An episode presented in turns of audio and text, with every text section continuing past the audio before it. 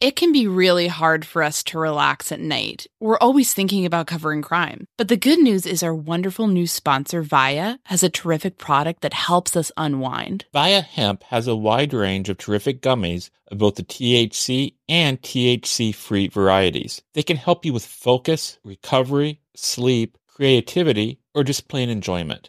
These products legally ship to all 50 states I really liked Zen in particular. This is a yummy blueberry option that lets you catch a chill sleep with help from CBN and CBD. It's really helped me turn off my brain and settle down for the night. I also got a shout out Flow State. It helped me feel energized throughout the day. Like, not to brag, but I got a lot done. I'm talking about doing several interviews and editing a whole show from start to finish, not to mention jumping on some of the latest filings in the cases we cover. It really made me feel sharp and ready to tackle any challenge. I couldn't recommend this more. Viia has so many great gummy options to choose from. Everything from guava berry low dose that allows you to microdose THC to the chill inducing Delta 9 gummy dreams. Head to viiahemp.com and use code MSHEET to receive 15% off and one free sample of their award winning gummies. That's V I I A hemp.com and use code MSHEET at checkout. Please support our show and tell them we sent you. Enhance your everyday with Viia Hemp. Again, if you're 21 and over, you can get 15% off plus a free pack of award winning gummies with our exclusive code MSheet at viiahemp.com. That's V I I A H E M P dot com. Getting the smile and confidence you've been dreaming about, all from the comfort of your home, isn't a total mystery with Byte Clear Aligners. Just don't be surprised if all your friends start asking, What's your secret? Begin by ordering your at home impression kit today for only $14.95. Byte Clear aligners are doctor directed and delivered to your door. Treatment costs thousands less than braces, plus, they offer flexible financing, accept eligible insurance, and you can pay with your HSA FSA. Get 80% off your impression kit when you use code WONDERY at Byte.com. That's B Y T E.com. Start your confidence journey today with Byte. Delve into the shadows of the mind with Sleeping Dogs, a gripping murder mystery starring Academy Award winner Russell Crowe. Now available on digital. Crowe portrays an ex homicide detective unraveling a brutal murder he can't recall. Uncovering secrets from his past, he learns a chilling truth. It's best to let sleeping dogs lie.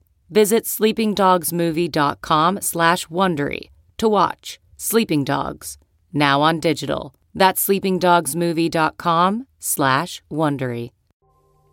So last week, you will all remember, in the middle of an episode we released, we mentioned that Kegan Klein was telling a story in which he claimed that he was in a red Jeep at the time the murders were being committed by someone else. Since we released that information, there have been a number of questions asked, both about how we got it, about our sources, about how we operate in general, how we decide what to release and not to release, that we thought it would make sense to do an off the cuff episode where we first talk about what we released last week in a bit more detail in terms of our process, and then go into a general discussion of our process as we operate every week. My name is Anya Kane. And I'm Kevin Greenlee.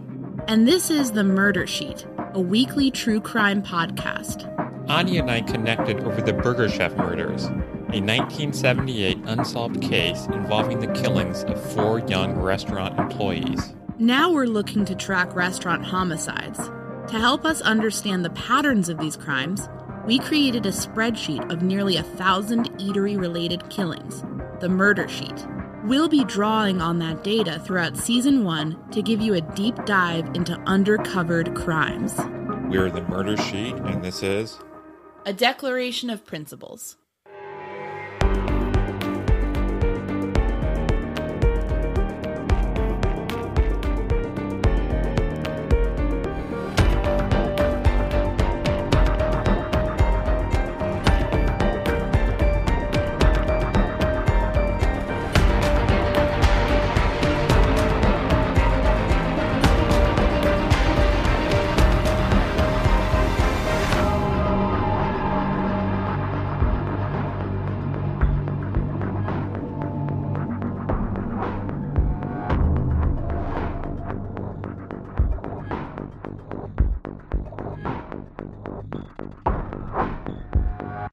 We occupy a bit of a strange space within the true crime sphere.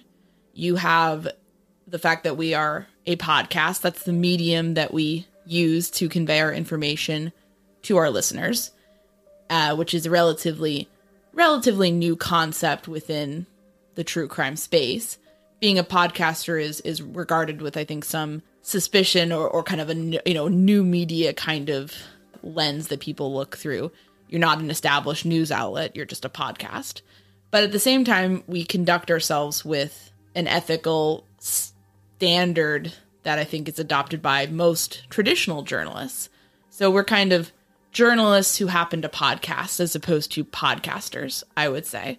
And, you know, as such, I think it's important to kind of talk about our process or what we feel kind of we do to kind of maintain some of those standards.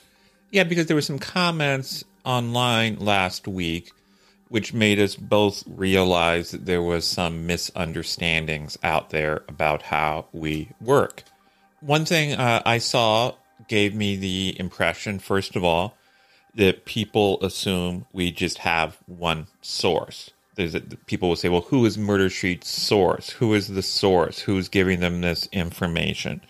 And I want to make clear we have multiple sources. We have many, many sources. I want to further make clear that no piece of information goes out on this podcast until we have confirmed it independently with at least two separate reliable sources. And by reliable, uh, just to give you an example, all of the communication we've had with Kegan Klein, we shared with you on an episode a few weeks back. But I would say that Kegan Klein, for instance, is not a reliable source. He has a history of lying. So if Kegan Klein were to theoretically tell us, I told the police this particular story, that would not count in our mind as a reliable source. So when we report on something, we get it from two separate reliable sources. At least. At least. Usually it's more. And also, I'd like to note that we keep our sources anonymous. And so some people seem to think that this means that we don't know who our sources are. Yeah, this is actually a common misconception with anonymous sources writ large in journalism. People think, you know, you're just kind of talking to someone in a darkened parking garage and you're not even sure who they are. But any reputable journalist working with anonymous sources verifies said sources, meaning that they know exactly who they are, what their possible agendas are, and you know, they're able to vet what they say accordingly. Obviously, it would be difficult for us to sit here and say, well, here's how we confirm this source or that source. But maybe we can talk a little bit about how Anya in her day job will confirm sources. Like sometimes she might get uh, an assignment which she has to talk with people who work at a particular store. So, how would you confirm that they are who they say they are? Let's say I'm talking to workers at Target to use an example. I would ask for, yeah, I, I get a couple of reach outs, people saying, I work at Target, I'd like to talk to you about this issue.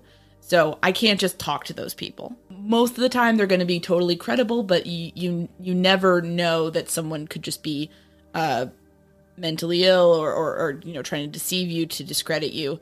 So you need to be asking for documentation that they are for real. So I typically would ask for a number of different types of documents.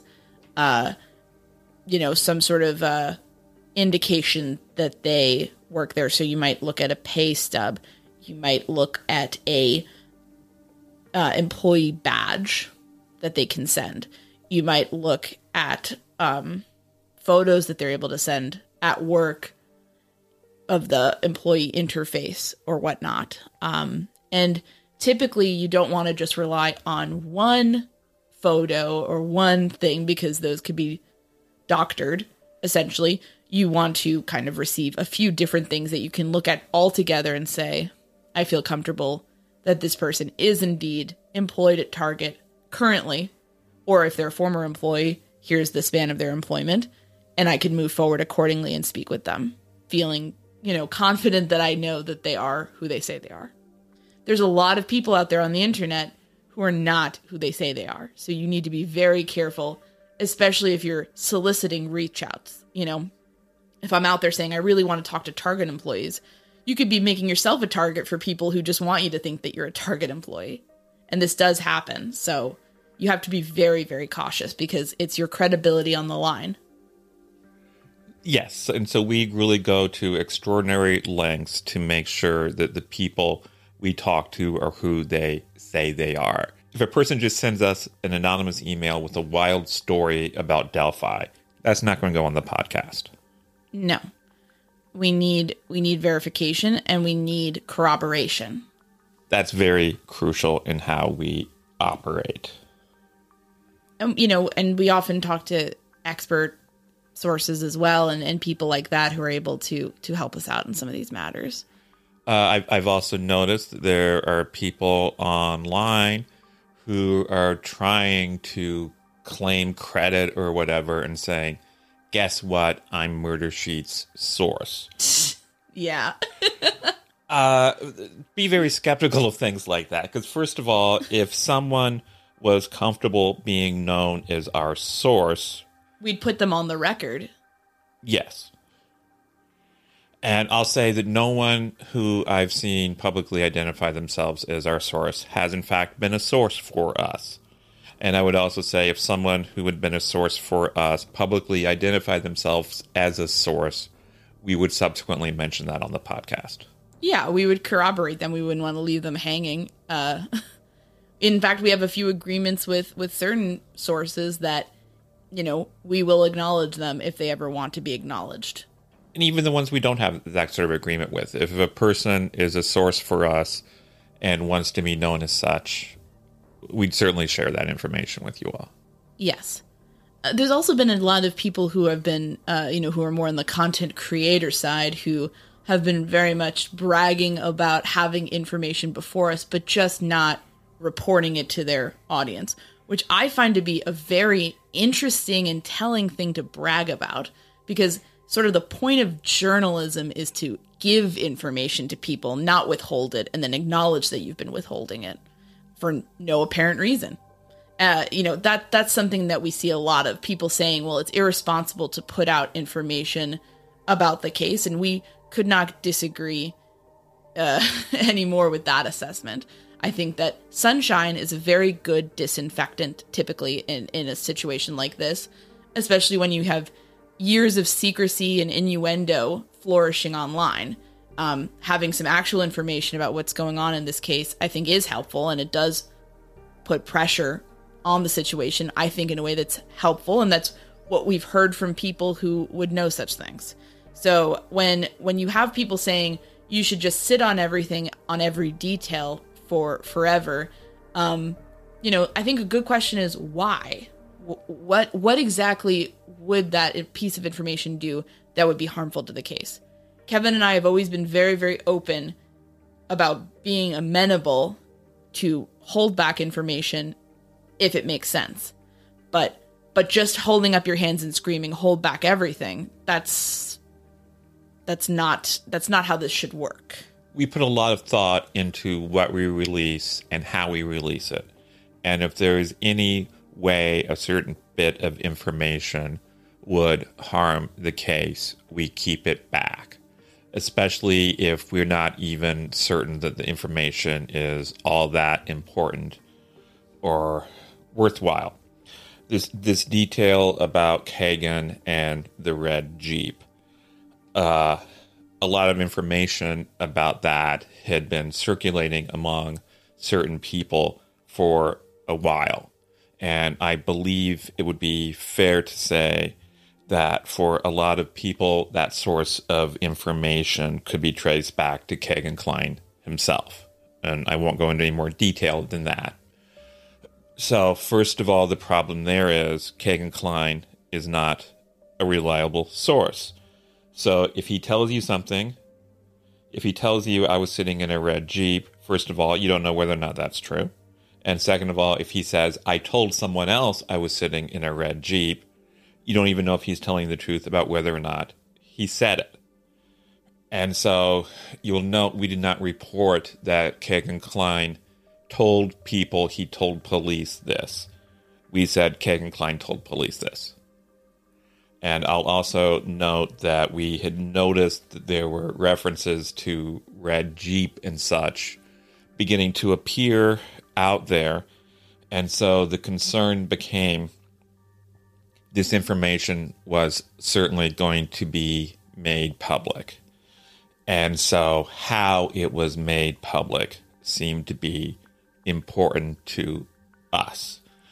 We thought that some people might potentially blow it out of proportion and do a two or three hour YouTube extravaganza.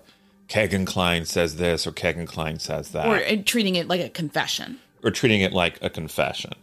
And our view was at its heart, this is just another story told by someone with a known history of lying.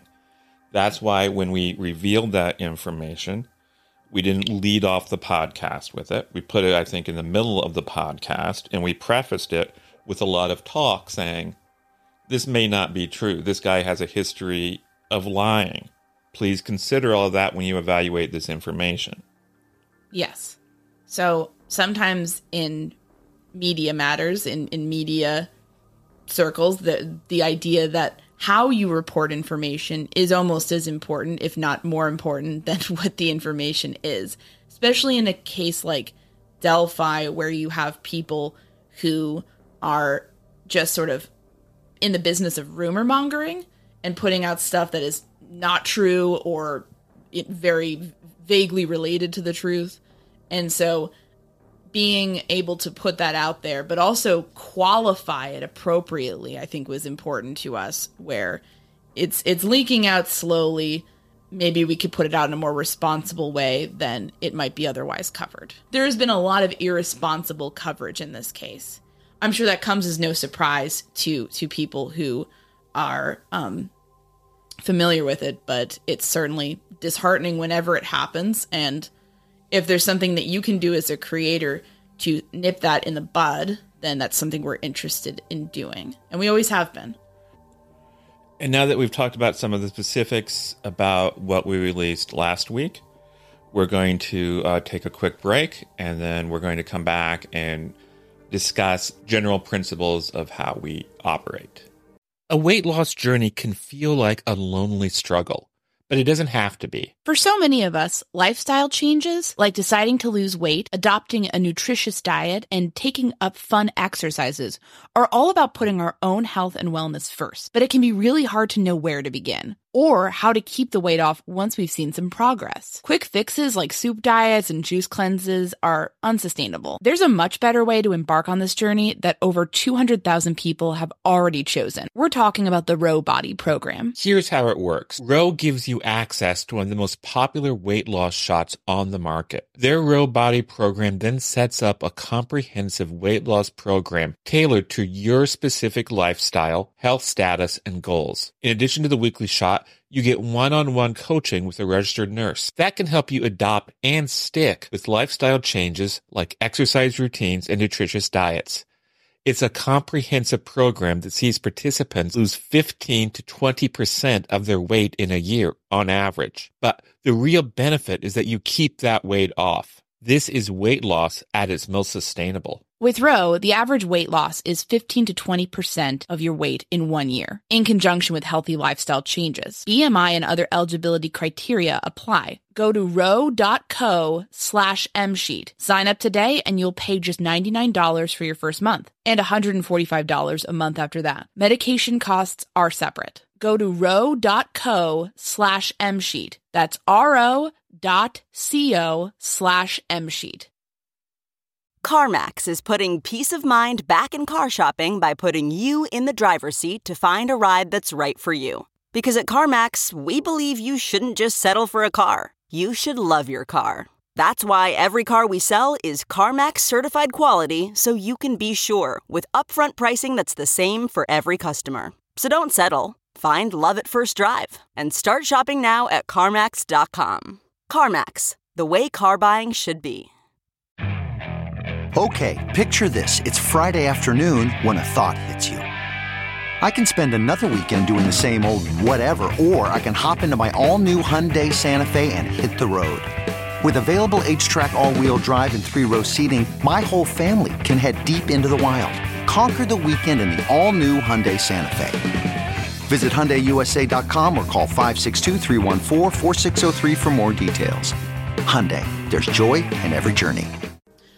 So recently, I put together a declaration of principles for the murder sheet. What I hope this document will do is basically answer people's questions about our process, how we work, how we gather information, and sort of the providence of our reporting. Um, you know, partially due to kind of ridiculous criticism from people who, you know, have contributed nothing to understanding of the Delphi case or any other case, but partly I think due to just a curiosity about how we do our work. We've gotten a lot of questions about this, and I figured putting it in writing allows everybody to sort of see what we stand for, see what we're going for, and um, you know, we we're big believers in accountability. So this gives you an opportunity to sort of see what we are putting out there that of what we want to do, and then you can sort of have a sense of what what our sort of guiding values are. Um, I will link to the document in our show notes, and uh, we'll be sharing it on, you know, our Facebook group so so everyone can see it. But what we'll do is we'll go through and read each of the kind of bullet points that I put together. And then Kevin and I will sort of have an organic discussion about each one, what it means to us. That'll hopefully that'll enrich your understanding of sort of who we are, what we're doing, and how we do our jobs, basically. And in the future, when anyone has questions about or how do they use just one source, do they do this or do they do that, we can just send them the link to this just, episode. Just tap the sign. um, so here's my little my little preface. Anya Kane and Kevin Greenlee founded the Murder Sheet in 2020. We view the podcast as a platform for our investigative journalism and in-depth analysis on the topic of homicide cases. We are committed to upholding journalistic ethics throughout our process, from news gathering to publishing reports.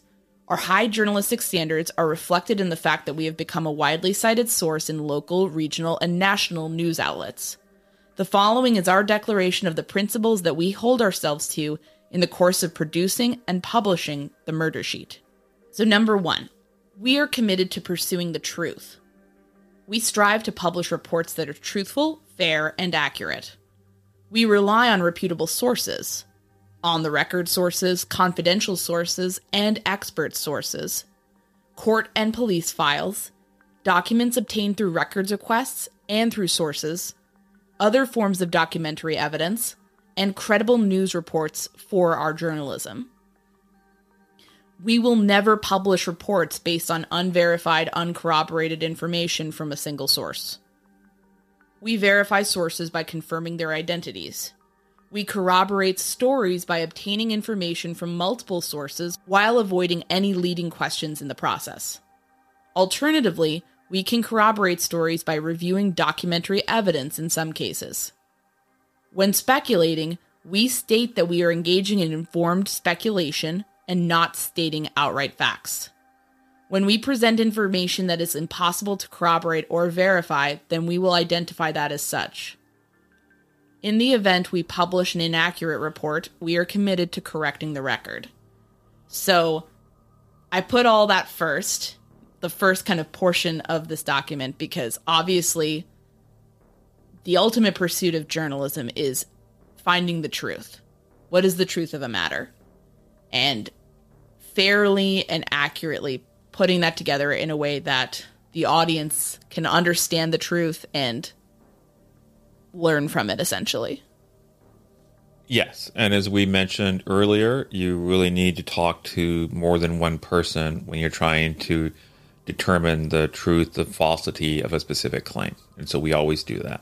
It's not even a matter of not trusting a single person. It's just a matter of maybe Kevin witnesses a fire and from his perspective it went down one way, but then people on the other side of the street saw it start a different way. So he had the wrong perception even though he was trying to be honest.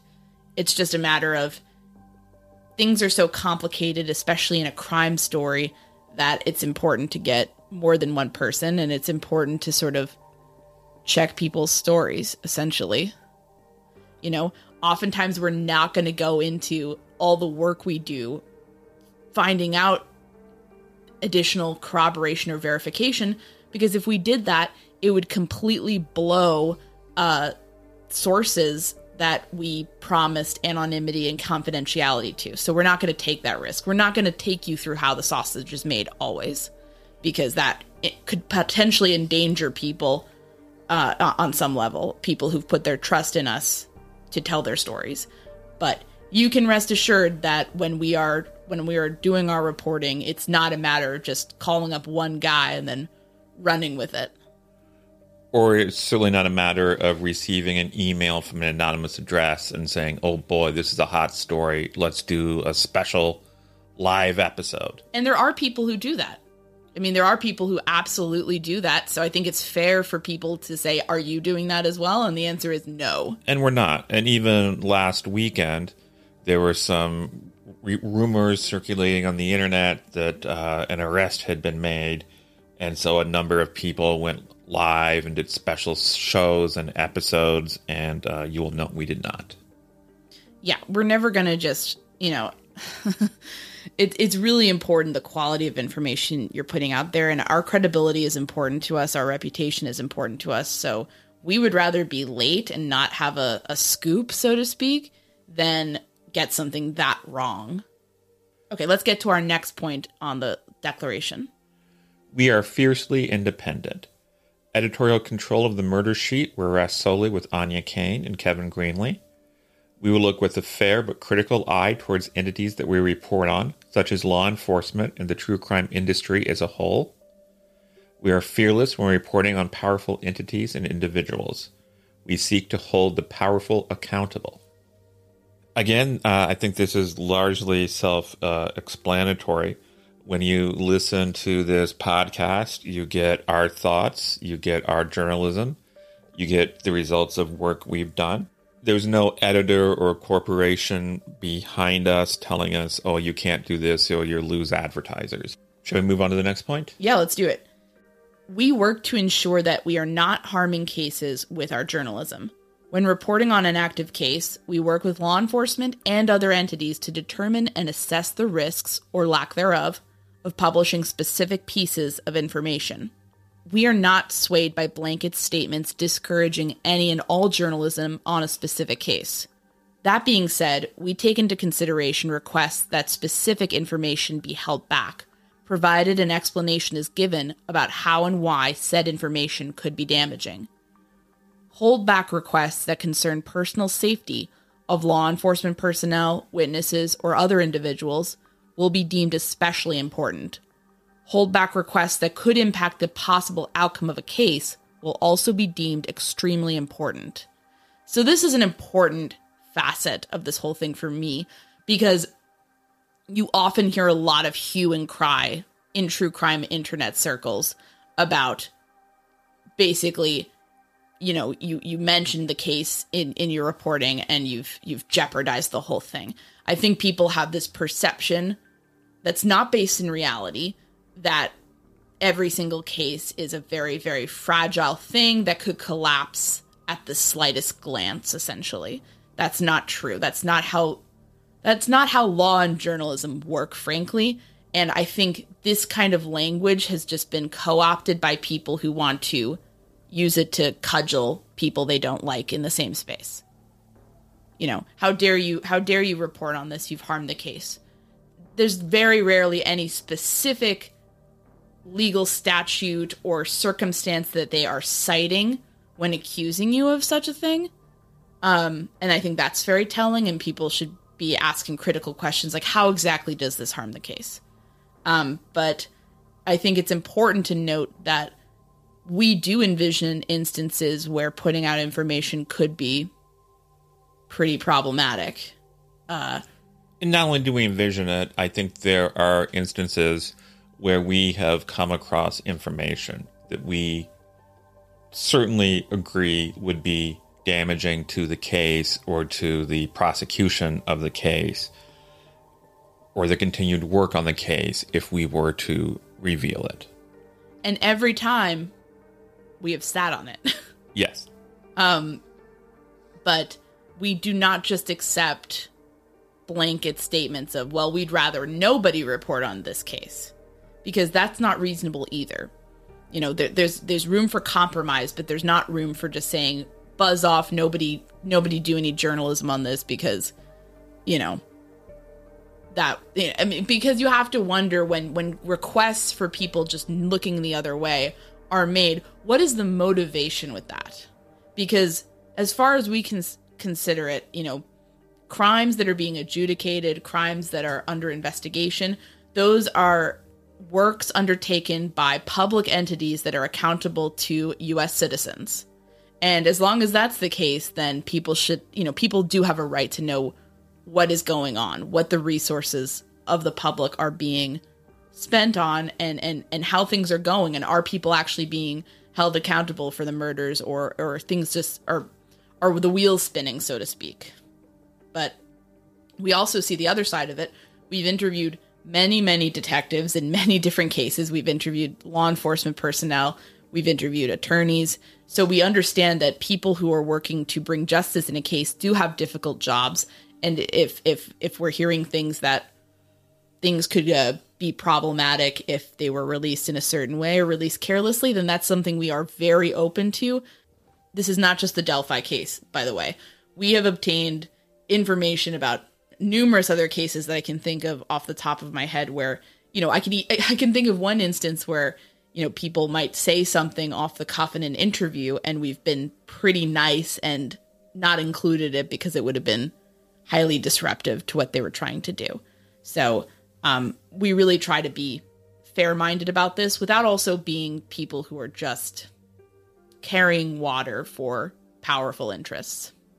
Shall we move on to the next point? Let's do it. We uphold strict standards regarding sourcing. We rely on numerous sources to gather news. We allow sources to remain anonymous if the individual source's decision to go on the record could prompt them to face legal, professional, or personal repercussions for speaking to the press. We minimize harm by being candid with potential sources who are not public figures about possible negative repercussions that could come from going public. We verify the identity of anonymous sources before citing them on the program. When using anonymous sources in our reporting, we verify and corroborate stories and details with several sources before publishing said information. We protect our sources. We will not engage with anyone attempting to guess our sources. In situations where publicly or privately answering questions about a confidential source could jeopardize said source, we will err on the side of protecting the source. If a verified confidential source is concerned that their voice could be recognized, we will instead record a transcript of their comments. We will explain definitions around different levels of attribution to our sources. On the record, a source talking on the record is consenting to be named on the program and for their voice to be recorded and published on the program. On background, a source talking on background will not be named in the program. Depending on the source's level of comfort, their voice may or may not be recorded for use in the program. The information they provide may be used in the program, stripped of identifying details. Off the record. A source talking off the record will not be named.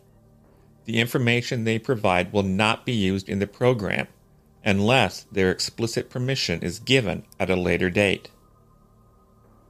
If a source is found to have knowingly lied to the murder sheet about information, all agreements around their confidentiality may be considered void. So, yeah, this is a pretty important section, especially considering people's questions about our methods in the Delphi case around sources. As we said at the top, people seem to think that anonymous sources are just randos who show up in your inbox and you don't verify and you just run with. And in our cases, we know our anonymous sources very well. uh, and hopefully all of this is pretty self-evident, but by employing these methods, we're essentially ensuring that we're not taken advantage of by some rogue person with an agenda who wants to hide behind anonymity in order to steer the case in a specific direction. By having it be a situation where we are corroborating and confirming and verifying and un, you know better understanding the case, we feel like that protects against the fear that people seem to have, which is that we basically have one anonymous source who's just sending us all in a wild goose chase. You know, I think people they're aware of the basics of a story like Watergate, where you have two journalists, Woodward and Bernstein of the New York of the uh, Washington Post, uh, meeting in a darkened parking garage with one source, Deep Throat, aka Mark Felt of the FBI, and they're thinking, "Oh, it's just like that." But typically in those stories, you know, even Woodward and Bernstein had to call up other people to confirm and corroborate things. You know, they're not you can't just rely on one person. You can't um safely go to the public with that because it could just turn out to be a bunch of lies. So, no when you hear people saying, "Well, I have a source saying this," or "I, ha- I have a source saying that," or "My source," you know, it, it matters less about one great big source that you have, and it matters more about like the source says you have cultivated over time that you can kind of bounce things off of. And that's what we've established in our reporting on the Delphi case, in our reporting on the Burger Chef case, uh, and what we strive to have in pretty much all of the cases we cover is is at the very least, if it's an open and active case, have multiple people be telling us things because otherwise it's kind of there's no point in, in doing it. Shall we move on? We aspire to be a professional and compassionate voice in crime reporting. Whenever possible, we strive to foster connections with victims' family members and loved ones, survivors of crime, law enforcement, journalists, and subject matter experts in order to sensitively report on cases. We also strive to reach out to and connect with victims' family members and loved ones, as well as survivors of crime, whenever possible to alert them to developments in our reporting. We avoid victim blaming and needlessly offensive language when discussing cases. We include content warnings in our material. We employ a fair and journalistic tone in our work, both scripted and unscripted. Whenever we are reporting on institutions or individuals, we will reach out to give the institution or individual an opportunity to share their side of the story. All of this speaks to an interest in maintaining professional standards, as you would have at any news outlet. So, all of this is kind of courtesy to different people within the course of reporting that you're going to come up against. And in crime reporting, we feel that is especially important given that you're talking about homicides, which means that, you know, somebody has been killed. You're talking about the worst days of people's lives. So, by trying to reach out to people and open lines of communication with a variety of different um, people within within who are affected by a crime essentially. Hopefully we are treading lightly than you know it, it, as opposed to just sort of bumbling into things. Uh, and you know when when you're talking about reporting on on different people you know one thing that's the mark of somebody who's not practicing journalism very well or or at all is if they release information, you know, especially negative information attacking people without even first running it by the person and saying, "Hey, let me get your side of the story." That is one thing we always strive to do when reporting on people or institutions is saying, "Here's what we are going to report. Do you have a comment for us?" Or would you be available for an interview in which you address some of these things? That is that is how journalism is done. It's called no surprises journalism, and and that's the way we try to roll in our reporting. I would say. So let's move on. We support journalists. We view ourselves as news gathering partners for local, regional, and national journalists rather than competitors. We see journalists as our peers. When other journalists ask for documents or other materials that we have gathered and released, we provide them with that information whenever possible. We maintain connections with other journalists to discuss the facts of the cases we cover. We will cite, either verbally or in writing, our sources when we rely on the work of other journalists. Basically whether people cite it or not, the true backbone of the true crime podcasting space is the work of local journalists. These are the people that go out there and gather information. And that's what we try to do. We try to go out and gather information ourselves. Frankly, if I'm being completely candid, I feel that most listeners would be better served by following local journalists than by following a lot of true crime podcasts because it's basically putting a chatty spin on work that has already been completed by other people. And I don't really know what the value add is there. We try to add a value when we're doing our, our reporting and try to do original reporting whenever possible, or at the very least, lend some sort of media or legal analysis to our work where we're adding a value to it. But um, I think that you, I, I, I have a lot of respect for the work that lo- local journalists do, and we've been very fortunate to get to connect with some of them, and they're very impressive at what they do, which is gathering a lot of information on some of these cases, and I think that's that's who we see as our peers. To be honest, some of the best true crime podcasts that are out there are ones you may not have heard of. They're being done by local journalists who go really into the meat and details of a case. A hundred percent. They're passion projects. They're and they're at a local level done by people who know what they're talking about. I would say that, um, yeah, this is this is sort of where to reemphasize we see ourselves as journalists with a podcast.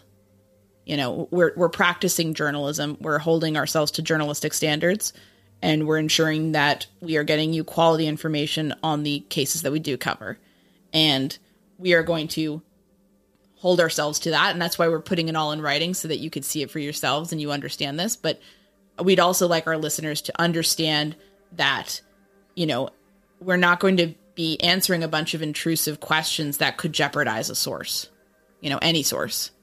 Because when you are a journalist and you pledge that you are going to protect your sources, that has to mean something. And it can't mean walking right up to the line of admitting who's helping you uh, so that they can get, you know, take the fall for the whole thing. So, uh, when when people have questions in the future, hopefully we can pass them along this this uh, sheet of uh, different bullet points that we've compiled. And of course, if there's anything we missed or anything that we want to add in the in the future, we'll amend amend the declaration essentially.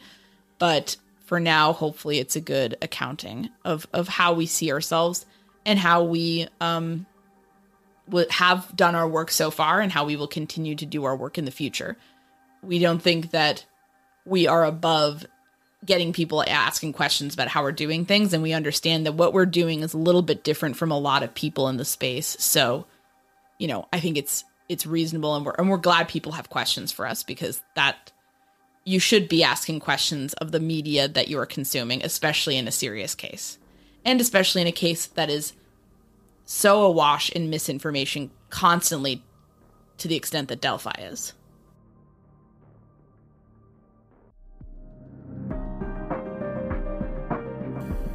To our surprise, we've gotten a number of requests from people saying they would like a way to help financially support our efforts with the show. So, if you are interested, we are relaunching a Patreon page, which you can find at www.patreon.com slash murdersheet. Join us there for two live video question and answer sessions each month. You can ask us anything, suggest new cases for us to look at, or even offer ideas for new leads for us to follow. If Patreon is not your thing, you can buy us a coffee at www.buymeacoffee.com slash murdersheet. Thanks for the interest. Thanks for listening to this episode of The Murder Sheet. As always, thanks to Kevin Tyler Greenlee, who composed the music for The Murder Sheet, and who you can find on the web at kevintg.com. To keep up with the latest on the murder sheet, please make sure to follow us on Instagram and Twitter at Murder Sheet and on Facebook at M Sheet Podcast or by searching Murder Sheet. If you enjoy listening to the Murder Sheet, please leave us a five star review to help us gain more exposure. And send tips, suggestions, and feedback to murdersheet at gmail.com. Thanks so much for listening.